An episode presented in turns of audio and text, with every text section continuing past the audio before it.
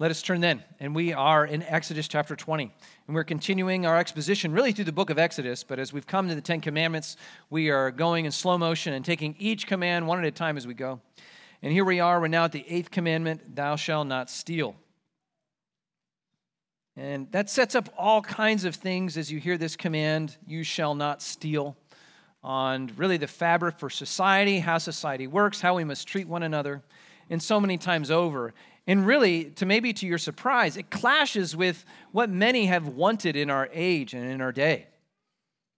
If only you could just imagine. Imagine there's no countries. It isn't a hard thing to do. Nothing to kill or die for, and no religion, too. Imagine all the people. Now, nobody start singing, please.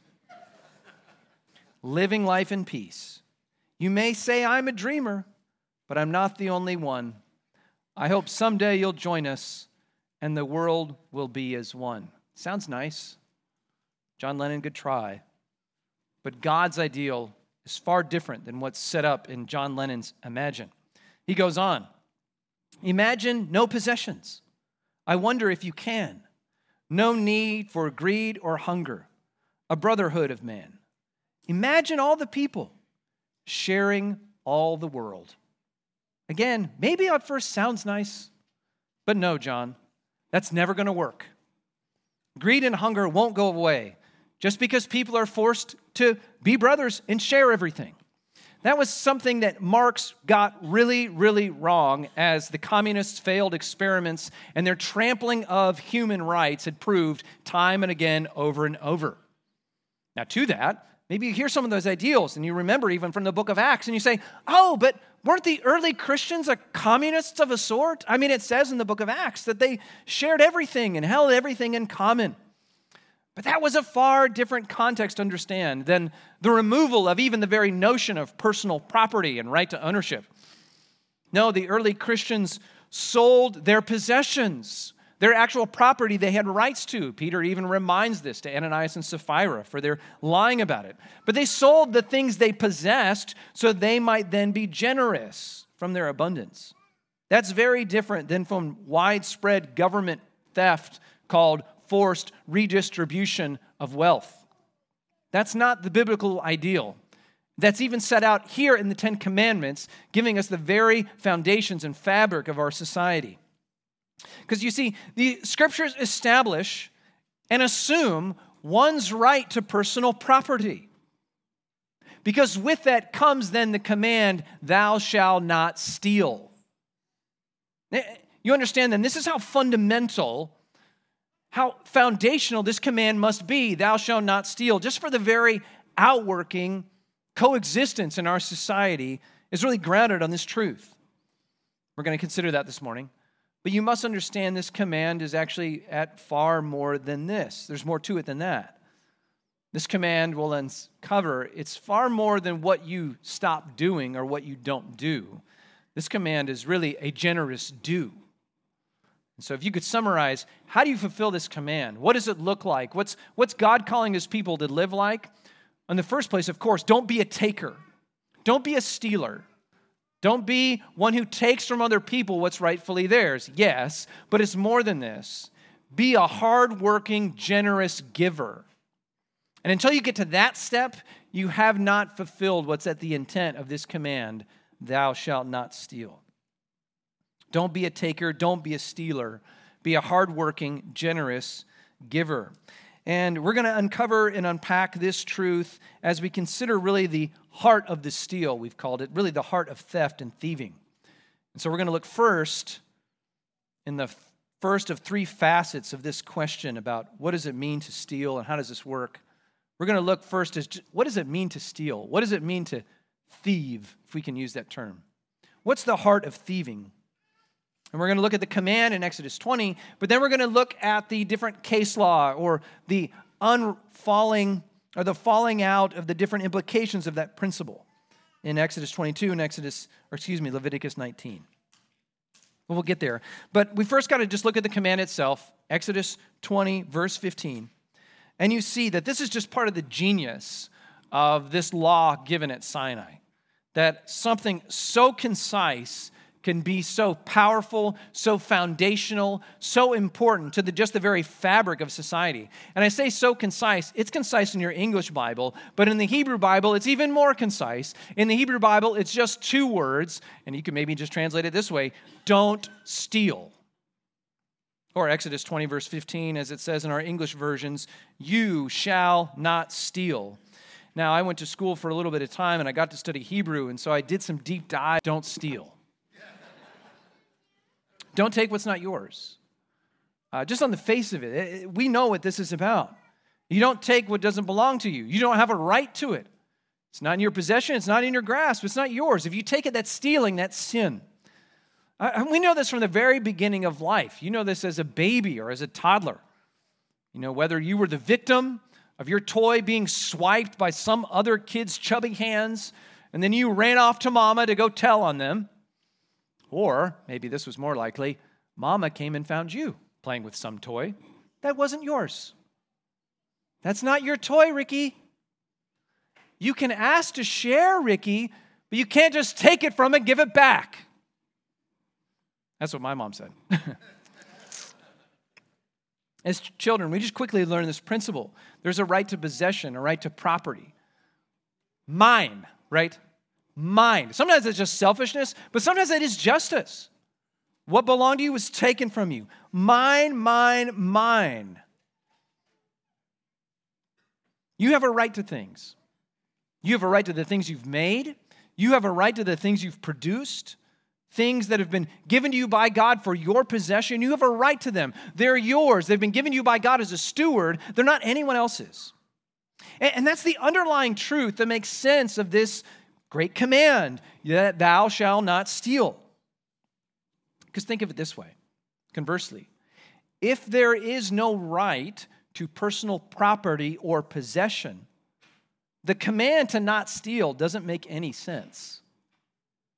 That is, if everything's communal, if nobody really owns or belong or has possession of anything else, nothing belongs to anyone, or you might say then it belongs to everyone. So you can't then steal it from someone else. Do you see? The command to not steal assumes people have a right to personal property, to possess things, to be stewards of those things given to them by God. And that's being laid out here even in the Ten Commandments.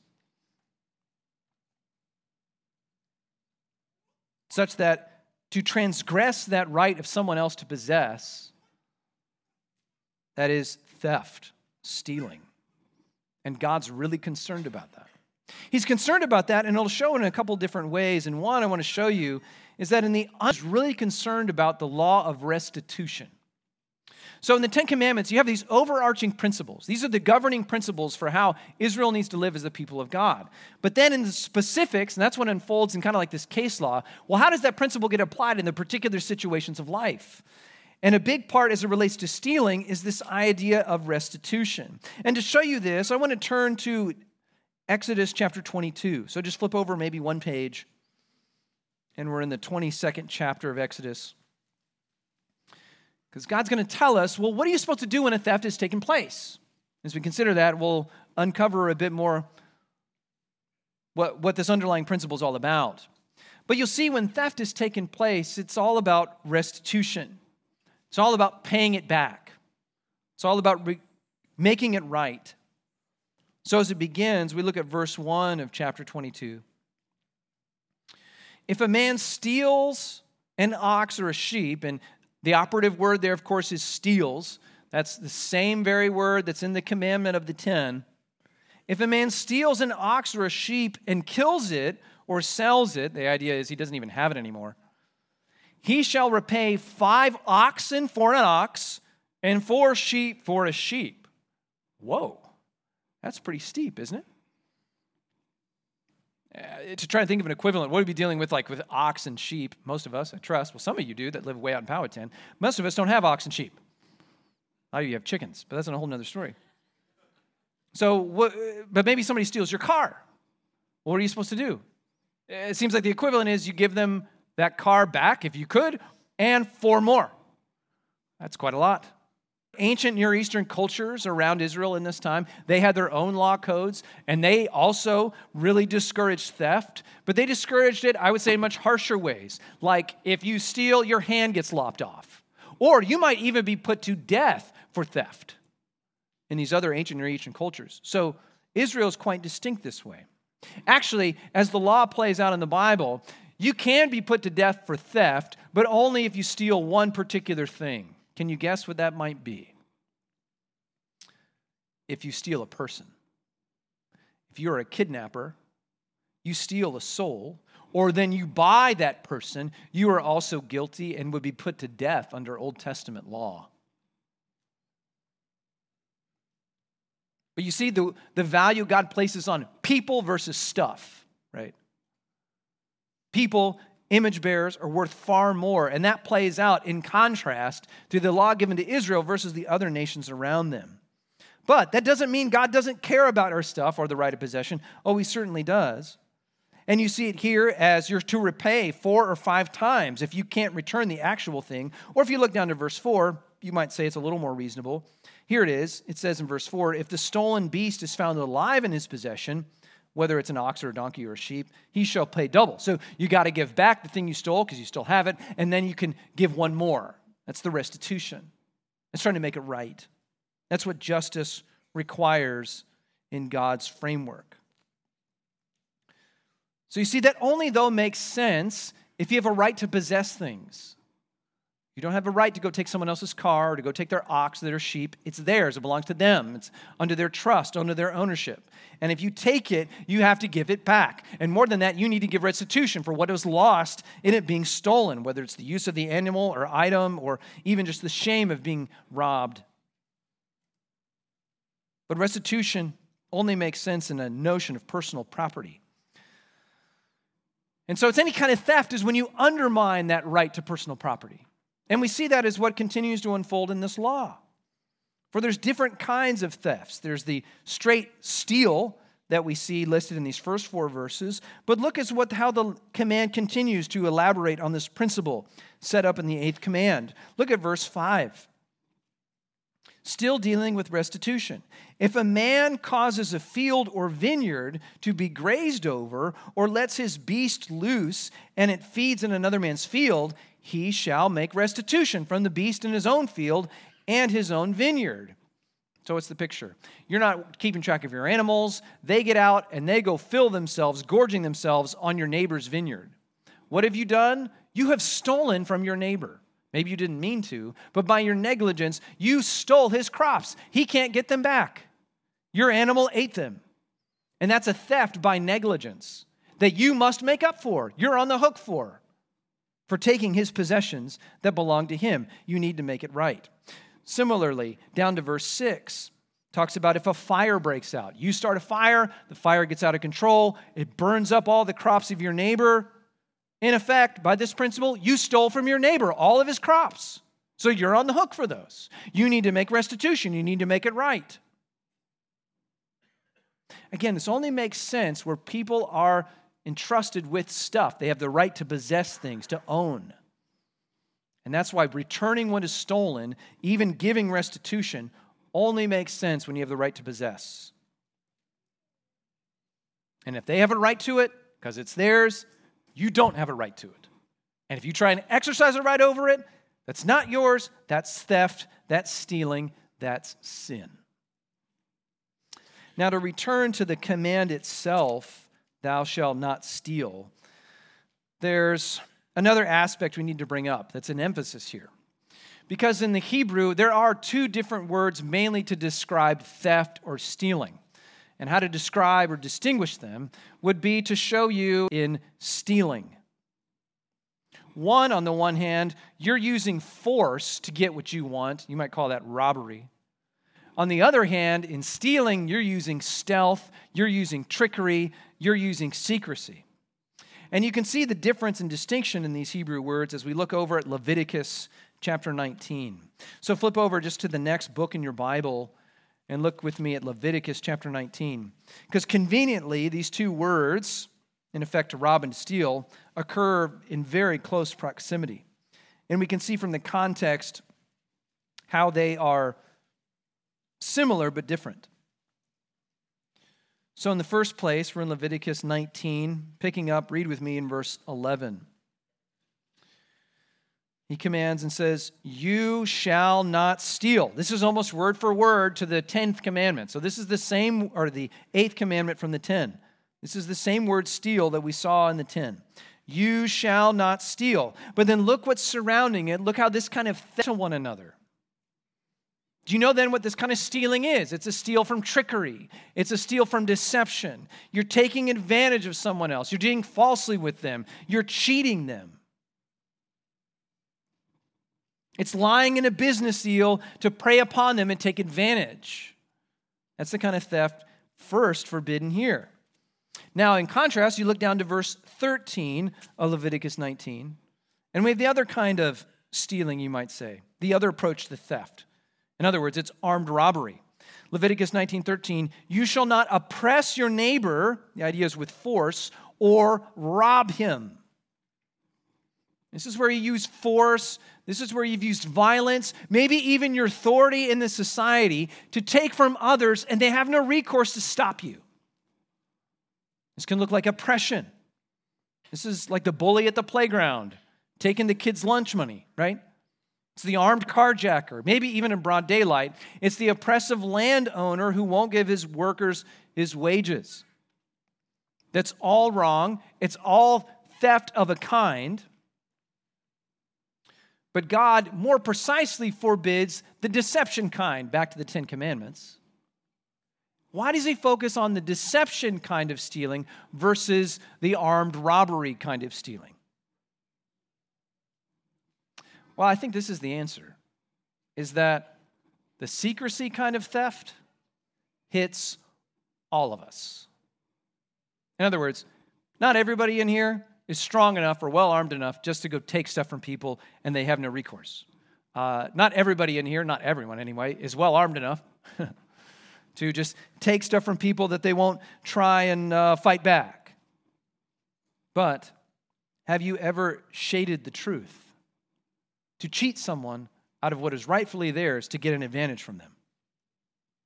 That's stealing. That's theft. That's sin. In Israel, that looked like, namely, a couple things. They were forbidden to use unjust weights and measures, it was called. So, this is an ancient context. You didn't have you know, standardized weights and measures to come by very easily. So if you were doing a business deal, you might have a sack of your stones, you're going to put them on the scale, and you're going to weigh out the certain spices. And to your advantage, when they're giving you uh, a certain amount of stones, you're going to get out your heavy five pound stone and put it on the scale. Oh, yeah, keep piling on. Oh, you're almost there. And then you're going to pay them five pounds of something. Oh, I have another five pound stone that's a little lighter. These were ways to shade the truth.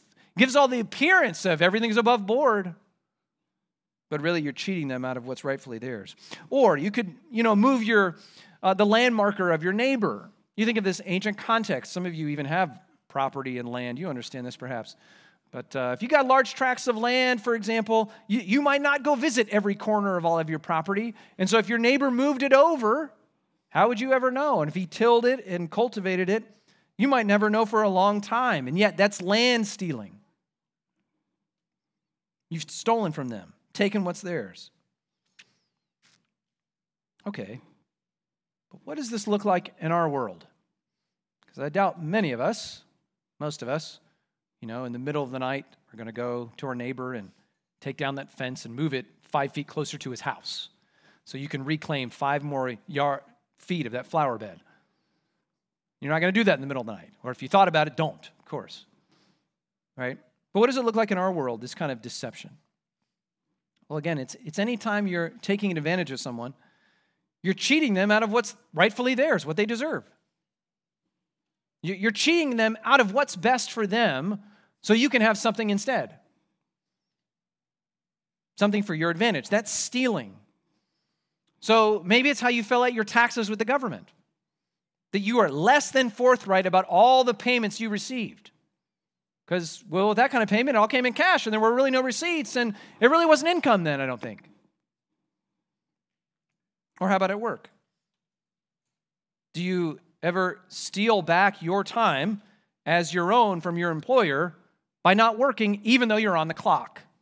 So your employer pays you for 40 hours of work, but you really worked, oh, I don't know, 35. And then you spent the other five hours messing around, wasting time in your phone, or you extended your lunch break by 25 minutes every day. He paid you for 40 hours, but you didn't do the 40 hours of work on purpose, and you are effectively stealing that money you should have received, and you did receive it from your employer. Or is anyone here in sales? Have you, have you ever oversold your company's product or service? You know, overpromise just so you can get the sale? That, that's theft if you can't deliver. But the whole industry does that, Rick. You got to know how sales work. And do you think the Lord wants his people just to follow the business dealings of the world? Or how about this? You ever sold something to somebody that didn't work or didn't work right? You know, like that car, you know it needs a new transmission. You know the check engine light should be on, but it's probably burned out, so they can't tell. And they're coming to look at the car, and you're not about to let them know about that? Why? Because otherwise, Rick, they're not going to buy the car if they know it needs a new transmission. Would you want to know about that if you were buying it? What did you tell them? Were they then assuming from what you said that the transmission's good? Do you see how you're shading the truth to steal from them, even a transmission? That's theft. That's deception. That's stealing. That's sin. To boil it down, I think the reformer Martin Luther captured the idea quite well. He said this We break the eighth commandment whenever we take advantage of our neighbor in any sort of dealing that results in loss to him. We take advantage of our neighbor in any sort of dealing that results in loss to him. You know, this is one of the genius things about capitalism, actually, is that a good business deal is necessarily a win win for both parties. That's why they willingly go into the agreement, because both people benefit. That's what's just and right and fair in a business agreement. Now, it might not be equally a win, true. Not everybody benefits in the same measure, but both parties should feel better off coming out of the deal. That's why you bother having the deal, right? Well, that's what you should be seeking anytime you do a deal, say on eBay or Facebook Marketplace or at the garage sale. That is, your mentality shouldn't be, how can I get this for the cheapest possible price? No, your mentality should be how can I benefit my neighbor and where he's at and myself? How can I care for both? Especially if you're thinking your goal is to get the best deal. So I need to shade, I need to hide back the truth, I need to posture things in a certain way, maybe less than truthful. No, when you're doing that, you're after money, that's theft. That's taking what's not yours. Because if the truth was on the table, it wouldn't then be yours, at least at that price. And that's getting at the heart of this command. And it seems like, like so often as we work through these Ten Commandments, it's like the longer and the deeper we go, the more we look, the more we uncover that we are a very den of thieves. Well, that's first the very heart of thieving. But now let's turn it into ourselves and consider the heart of the thief. And for that, I want you to look with me to Joshua chapter 7. Considering now the question what makes a thief thieve? What makes us want to steal? What's going on in our heart so we can diagnose and understand this? And in my survey of scripture this past week, I'd say it lays out probably mainly two reasons about why people steal stuff. Uh, now, sometimes it's our basic needs drive us to steal, though it's still no excuse. But for example, we come across this in the book of Proverbs. This is Proverbs chapter 6, verse 30. It says, People do not despise a thief if he steals to satisfy his appetite when he's hungry. What does this mean? You don't really in a sense, blame the thief who has no way to provide for his basic necessities and he steals. There's a sympathy there. Does that mean it's okay? No. The proverb goes on and says, but if he is caught, he will pay sevenfold. So, stealing, even for your basic necessities, that's still not okay. We'll talk about this. It displays a lack of faith in God. But for most of us, it's not our needs that are driving us to steal, but our greeds, our covetous desires that drive us to take things that don't belong to us. And perhaps the best or notorious archetype in scripture of that is here with Achan in Joshua chapter 7. I trust you remember this story. In the previous chapter, it's when they go and fight Jericho, which I don't think the walls looked quite like this, but these look cool. But you remember how they fought at Jericho? Israel walked around the city all of those times, and then on the last day, those seven times, and then all the walls came tumbling down. And then the Israelite soldiers ran into the city, and they were commanded by God not to take anything. The whole city and all the people were dedicated to destruction. That was part of the Lord's ownership on this whole city of Jericho.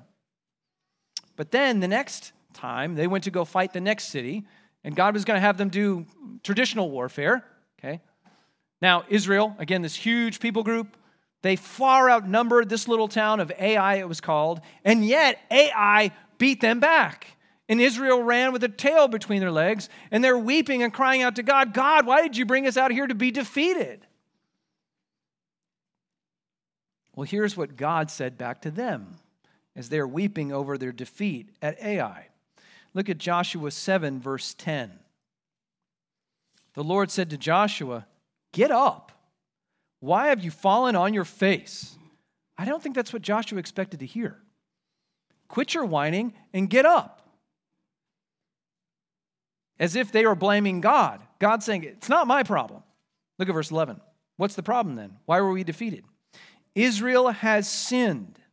They have transgressed my covenant that I commanded them how they have taken some of the devoted things, everything in Jericho was to be destroyed and left. And what have they done? They have stolen, same word from the Ten Commandments. They have stolen and lied and put them among their own belongings. Do you see what happened? Achan went through Jericho and he grabbed some of the stuff, and all of that stuff was to be left for the Lord.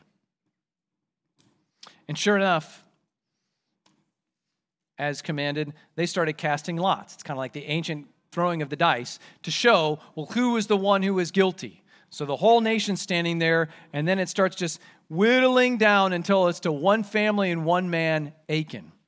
And as he's been indicated by the lots, Joshua comes up to him and says, You're the guilty one, give glory to God and confess. And here, in his confession, Achan reveals the heart of the thief. Look at verse 20. And Achan answered Joshua, Truly I have sinned against the Lord God of Israel, and this is what I did. So here's the heart of the thief. Here's what happened. When I saw among the spoil a beautiful cloak from Shinar, and 200 shekels of silver, and a bar of gold weighing 50 shekels, note this, then I coveted them, or I just simply desired them and took them. There's the heart of the thief. He wants what's not his, he desires it, and so then he just grabs it and takes it. And he goes on, and see, they are hidden in the earth inside my tent. Here's the deception with the silver underneath. Achan went around and he saw what wasn't his, and then he wanted or coveted it so bad, even though it wasn't his, and he was thinking about it in his mind, and so then he stole what wasn't his, and he hid them in his tent because he knew they were not his. Now, we'll speak more about the desire and coveting when we come to that 10th commandment, Lord willing, in a couple weeks. But suffice it to say here, it's that desire, or the Bible in other places talks about it as that greed of the heart, wanting what isn't yours, that you don't have right and possession to, and that leads to the sin of actually taking it, stealing, theft. And we can relate to this. I trust you can. Put yourself in Achan's sandals for a second. Can you imagine the kind of things he might have been thinking that led him to then take this stuff? I'm sure you can if you think about it just for a moment, because this is the kind of thing that goes in our heart all the time. I mean, who's going to miss this magnificent cloak? It, it, notice it's described as beautiful. Of course it is. It'd be such a shame to have it be burned up. It, it's been handcrafted, it was made to be worn. Oh, it'd be such a shame to have it destroyed. Oh, and the same with the silver. I mean, what good is it going to do just being left here?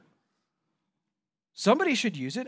I'll just take a little bit. I mean, it's part of the spoils of war, isn't it? I'll put it to good use. Maybe I'll even give some to Moses. He probably would like some. No harm, no foul, no harm done. But it's not yours. Even if you can take it, it's not yours. If anyone's, it's the Lord's, and you stole it from him. And just like with Achan, whatever you've taken, you can't hide it either. The Lord always sees.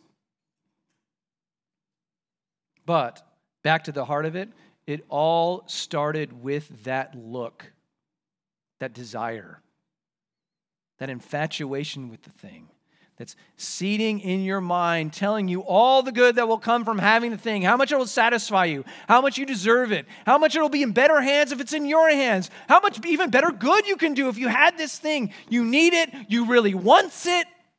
It's as good as yours, but it's not. Even if you can take it, that desire and that taking are sin.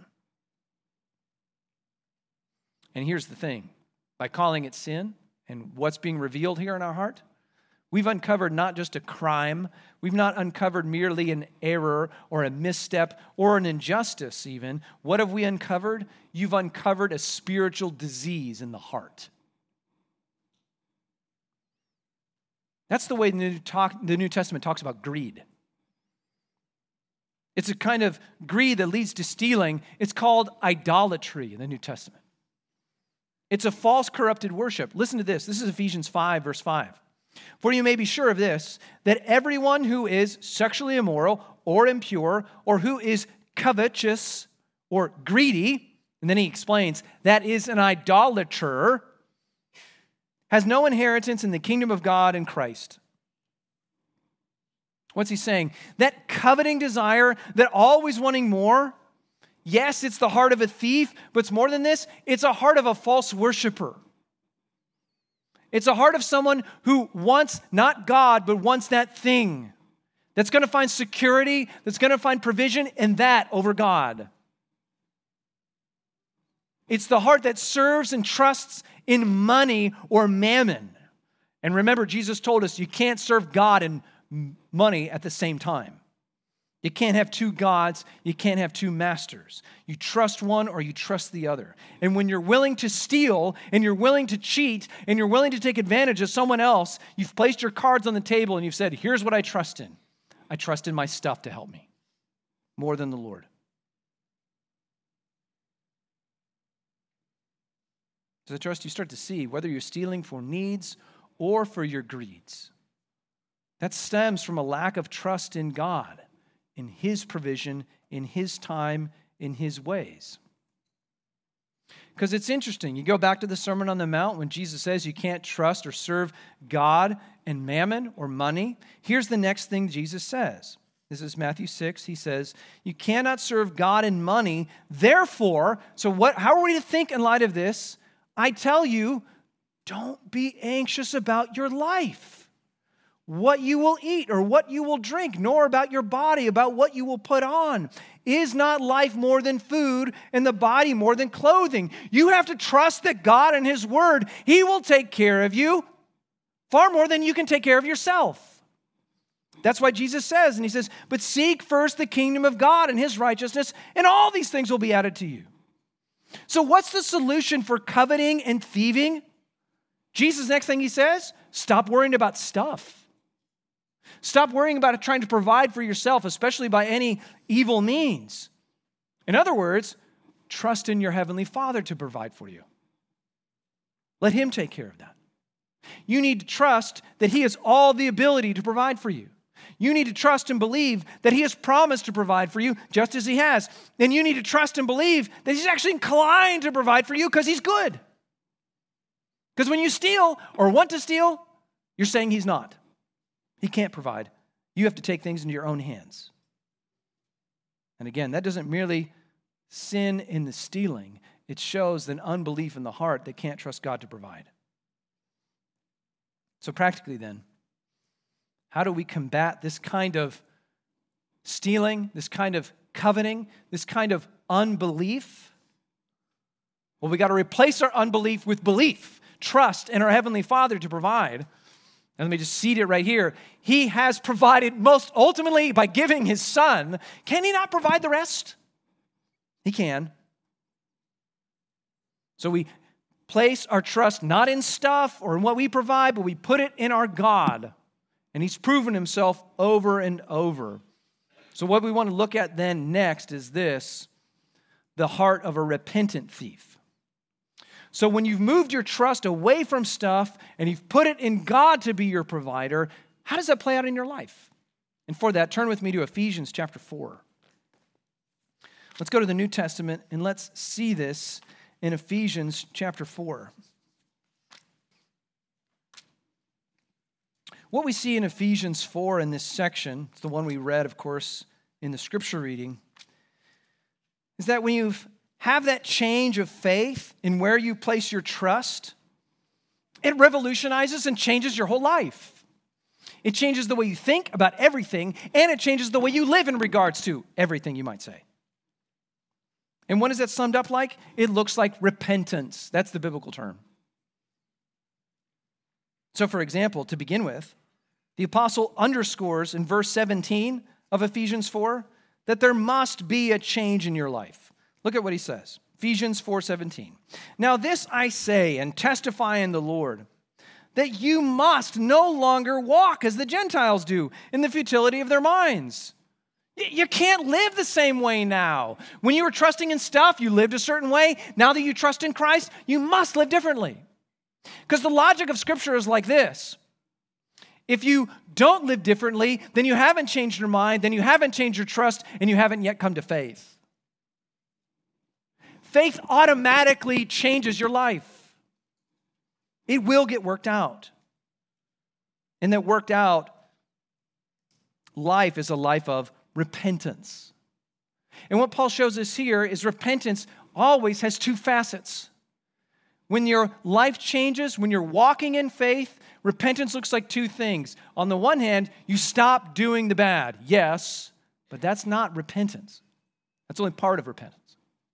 Repentance looks like putting off the bad and what?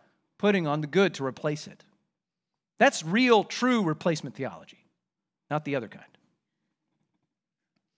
And Paul talks about it here. You're putting off the old, yes, but it's more than that. But first, look at this. Look at verse 20. He's describing the new Christian life of repentance. You got to be changed. Because he says in verse 20, but this is not the way you learned Christ to live like the world that is assuming you've heard about him and were taught in him as the truth is in Jesus. Verse 22.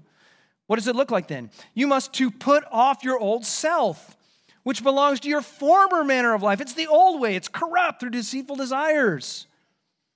So that's where the change begins for the thief. You have new desires now. You don't want to cheat and take advantage of people. But it's not enough to merely refrain from the evil. You got to put on the new living as he goes on, verse 23. To be renewed in the spirit of your minds. And so you put off the old self, but now what you're to do? You're to put on the new self, a new life, a new you, made by God, after the likeness of God in true righteousness and holiness. So you put off the old, that's stopping the bad, but you put on a new, a changed life of obedience to replace it. That's why we talk about in repentance, the Christian life. What do we say? It's a 180 degree turn. But it's not a mere turnaround and stop and just looking at Jesus, true, do by faith. But when you look at him, you're attracted to him and you start to walk like him in obedience. You've been changed, not merely by just stopping, but by putting on new righteousness and holiness. Or, in the words of Paul here, created after the likeness of God. And so he gives us example after example of what this kind of repentance, the put off and put on, looks like in the changed Christian life. Let me give you just the first example. Verse 25.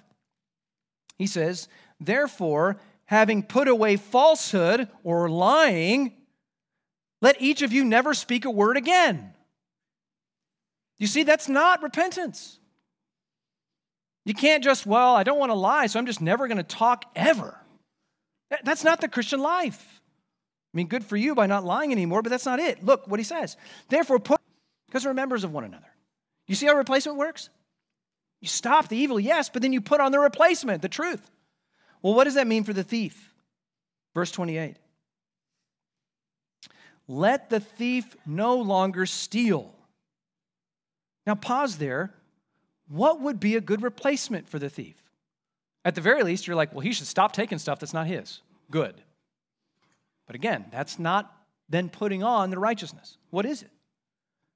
Let the thief no longer steal, but rather, he's going to do stuff. Let him labor, work hard, doing honest work with his own hands. Why? So that he may have something to share with anyone in need.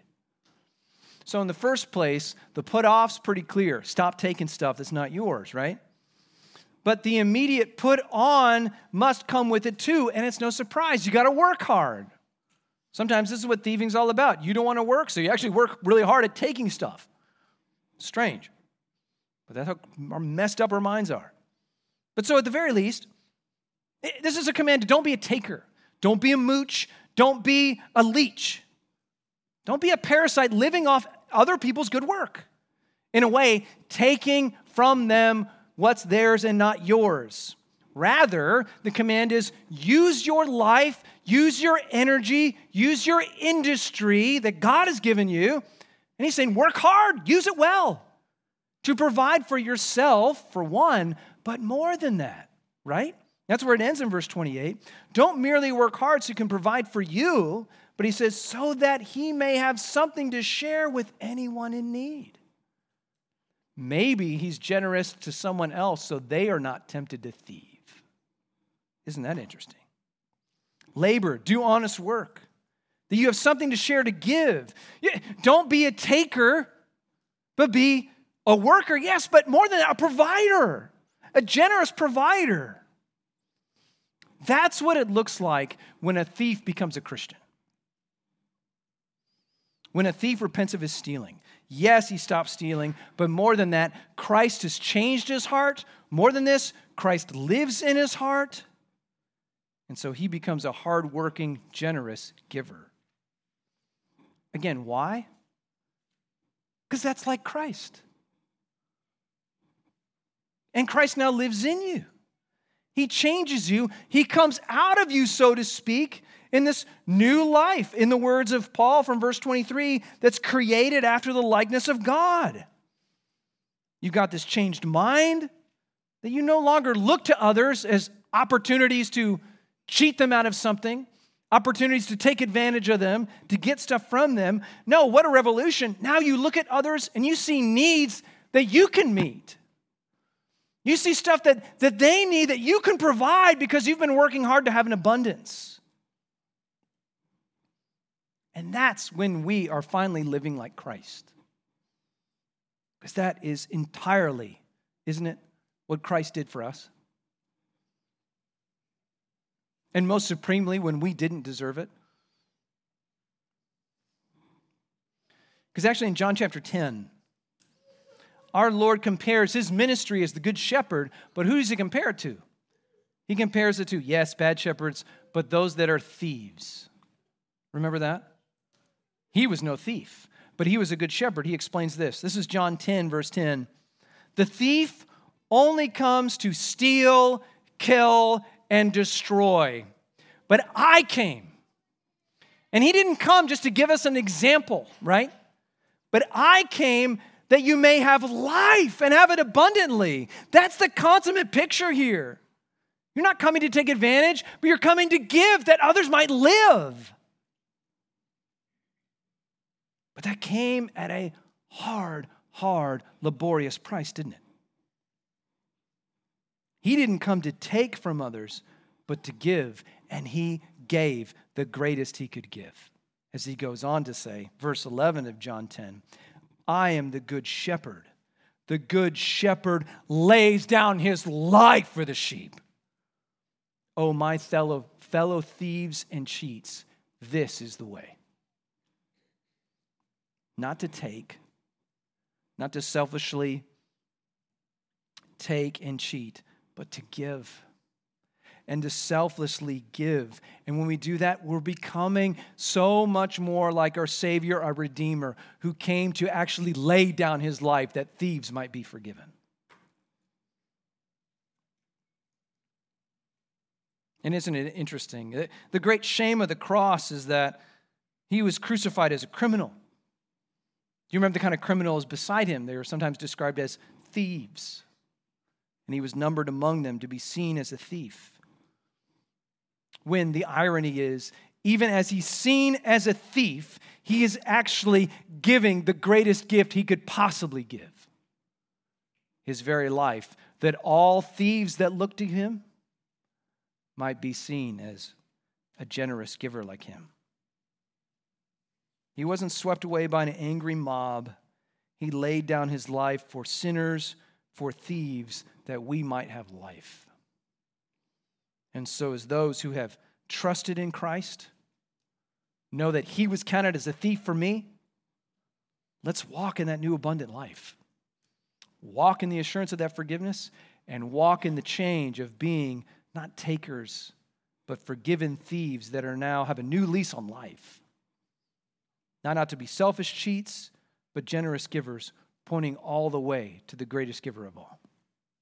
Let's pray and give him thanks for this. And as I pray, I'm going to ask the men who have been already designated to come forward to help us distribute the elements. But let's pray. Father in heaven, we thank you that you are merciful even to thieves and cheats. Uh, we confess that we are sinners, but especially as we come to this table, we confess that you are a greater Savior and you're a great Redeemer. And may we be those who have been assured of your forgiveness, assured of the work of Christ, but assured too of the work of the Spirit to change us. Let us have eyes to see people around us not as opportunities to our advantage, but opportunities to serve and meet needs. But that's what you did for us. Do that for your glory, we pray. Amen.